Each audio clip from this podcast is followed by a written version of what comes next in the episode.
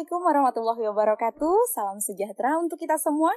Halo apa kabar sahabat GTK PAUD di seluruh Indonesia. Jumpa lagi dengan Kareni dalam acara Paudcast yang akan membahas tentang bagaimana kiat menjalankan PTM terbatas di era nanti uh, tahun ajaran baru ini dengan protokol kesehatan. Nah, berbicara tentang protokol kesehatan, Kareni dengan dua narasumber di sini telah melakukan swab antigen dan juga menjaga jarak serta menjaga protokol kesehatan.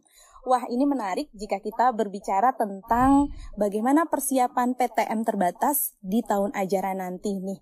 Telah hadir di tengah-tengah kita narasumber yang luar biasa, ada Dr. Dr. Windu Purnomo MS, Selamat datang dokter. Terima kasih Kak Reni. Luar biasa. Wah terima kasihnya sudah semangat. Jadi saya harus lebih semangat ini ya.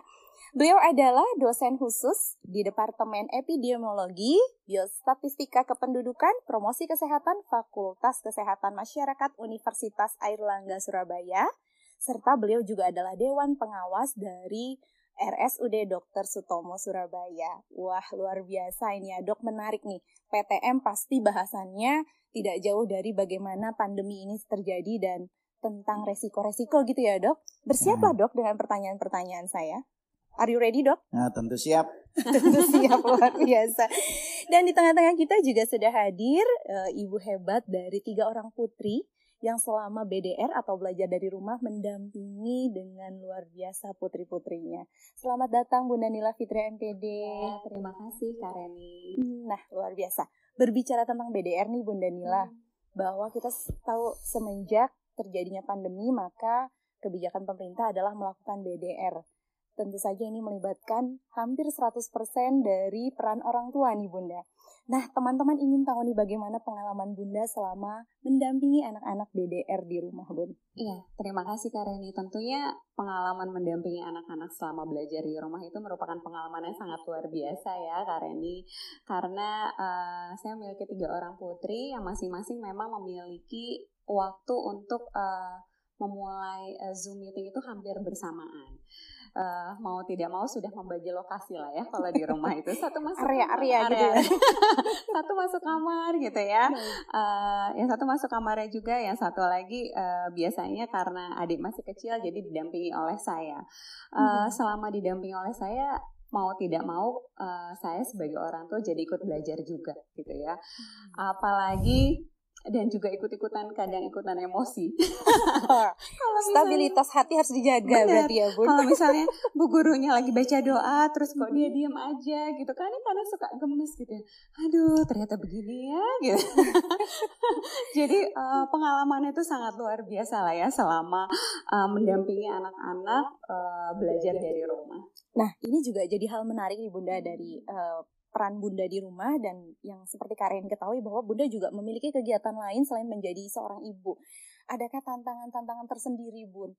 Selain tadi membagi waktu di rumah, area dan lain sebagainya, ini perihal tentang uh, tentu saja di antara kita banyak ibu yang bekerja yang iya, tiba-tiba ya, ya, harus mendampingi. Nah, betul, ini Bun, tantangan yang dirasakan seperti apa? Iya. Tantangannya adalah karena kami orang tua yang bekerja juga bekerja dari rumah, mau hmm. tidak mau, kadang tidak 100% mendampingi gitu ya. Uh, tiba-tiba uh, ketika kita ada kegiatan yang mungkin bersamaan waktunya dengan mereka Zoom gitu ya. Uh, mereka bisa datang ke kita sudah selesai gitu. tidak tahu kalau eh, bundanya sedang justru sedang melaksanakan WFH iya, gitu ya. Sudah selesai dia bilang gitu. Hah? Apa iya udah selesai apa belum gitu ya? Kok cepet banget dan lain sebagainya. Ya karena memang uh, kita nggak bisa 100% juga hmm. mendampingi uh, anak-anak karena bekerja di rumah juga gitu ya. Pasti memiliki tantangan tersendiri ya, Betul, ya. Tantangannya sangat luar biasa juga gitu ya. Kadang tiba-tiba ada pekerjaan mungkin uh, dia nggak mendapatkan informasinya secara utuh gitu ya. Betul. karena pasti banyak distrak kan kalau di rumah itu uh, suasananya lebih santai anaknya juga ikutan santai gitu ya. Dengan setiap menit bisa bolak-balik buka kulkas. Isi kulkas jadi harus full ya. Iya betul. Jadi uh, begitulah tantangannya. Ya, itu menjadi hal yang menarik sekali ya ya bunda bagi uh, bunda-bunda dan ayah juga yang sedang memiliki pengalaman yang sama tentunya mungkin dengan bunda Nila karena memang ini menjadi sesuatu hal yang baru ya bun. Hmm. Nah tapi ini ada kabar baik bunda bahwa SKB 4 Menteri sudah menerangkan bahwa akan dilakukannya PTM terbatas nih Bun, pembelajaran tatap muka terbatas. Nah, bagaimana sambutan Bunda mengenai hal ini nih? Ya, saya sebagai orang tua jelas menyambut uh, gembira sekali ya uh, kabar akan dimulainya PTM terbatas ini. Walaupun memang dengan kondisi jumlah siswanya yang uh, terbatas juga di dalam kelasnya. Uh, akhirnya anak-anak kembali ke sekolah. Akhirnya anak-anak betul-betul menjadi anak sekolah seutuhnya ya menjadi anak sekolah yang seutuhnya. Mereka harus bangun pagi, menyiapkan dirinya gitu ya, menyiapkan uh, tas, terus memakai sepatu sendiri. Rutinitas itulah yang kadang hilang selama belajar dari rumah gitu ya. Dengan adanya PTM terbatas ini, kalau saya sih uh, merupakan suatu kabar gembira buat saya gitu ya, karena hmm. anak-anak uh, uh, kangen loh dengar anak berinteraksi dengan temennya secara langsung. Dia ketawa ngobrol segala macam karena kan kalau saya lihat ketika mendampingi anak saya itu di uh, zoom itu yang aktif kadang anak-anak yang uh, cenderung ekstrovert gitu ya. Bagi anak-anak yang uh, cenderung pendiam itu ya diam-diam aja. Kecuali dipanggil bu gurunya ditanya ibu gurunya gitu kan ya.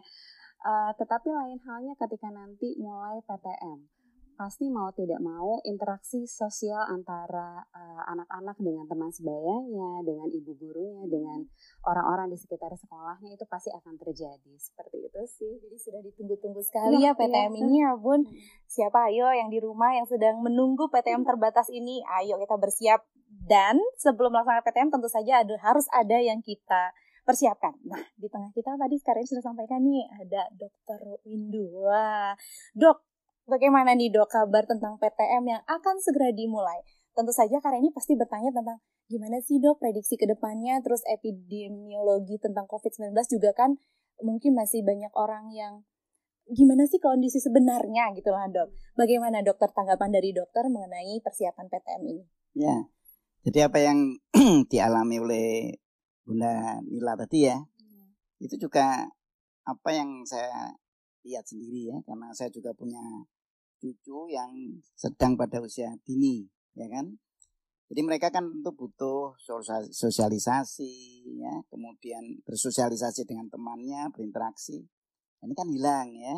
Nah, jadi tentu yang kita harapkan memang PTM terbatas ini memang bisa segera diaktifkan. Tetapi tentu kita jangan lupa ya bahwa anak-anak itu punya hak dasar kan, ya. Ada yang pertama kali adalah hak untuk hidup, ya, kemudian hak untuk sehat, dan memang itu hak untuk mendapatkan pendidikan, ya, pendidikan yang layak sesuai dengan usianya.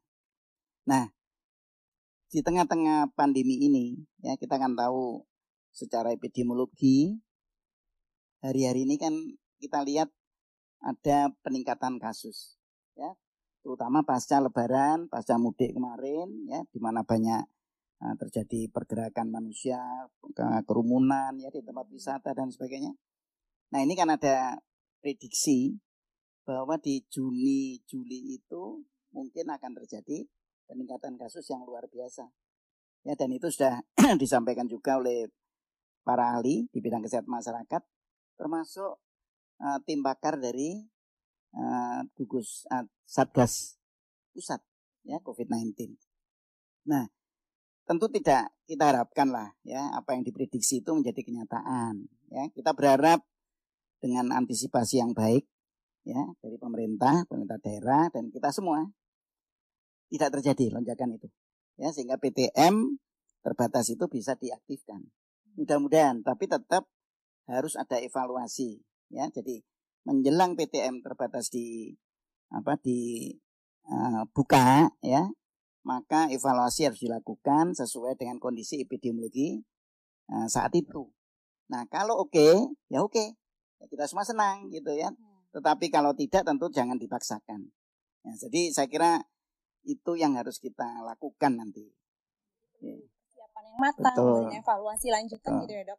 Nah, sahabat GTK PAUD di seluruh Indonesia, Tadi kita sudah mendengarkan bagaimana prediksi dan kemudian epidemiologi dari COVID-19 dalam persiapan PTM yang nanti akan dilaksanakan pada tahun ajaran baru, serta beberapa pengalaman dari dokter uh, Windu dan juga dari Bunda Nila selaku ibu yang mendampingi anak-anak di masa BDR. Nah, di segmen selanjutnya kita akan berbicara tentang resiko dan persiapan yang bisa disiapkan oleh lembaga dan juga orang tua dalam persiapan PTM terbatas ini. Terima kasih.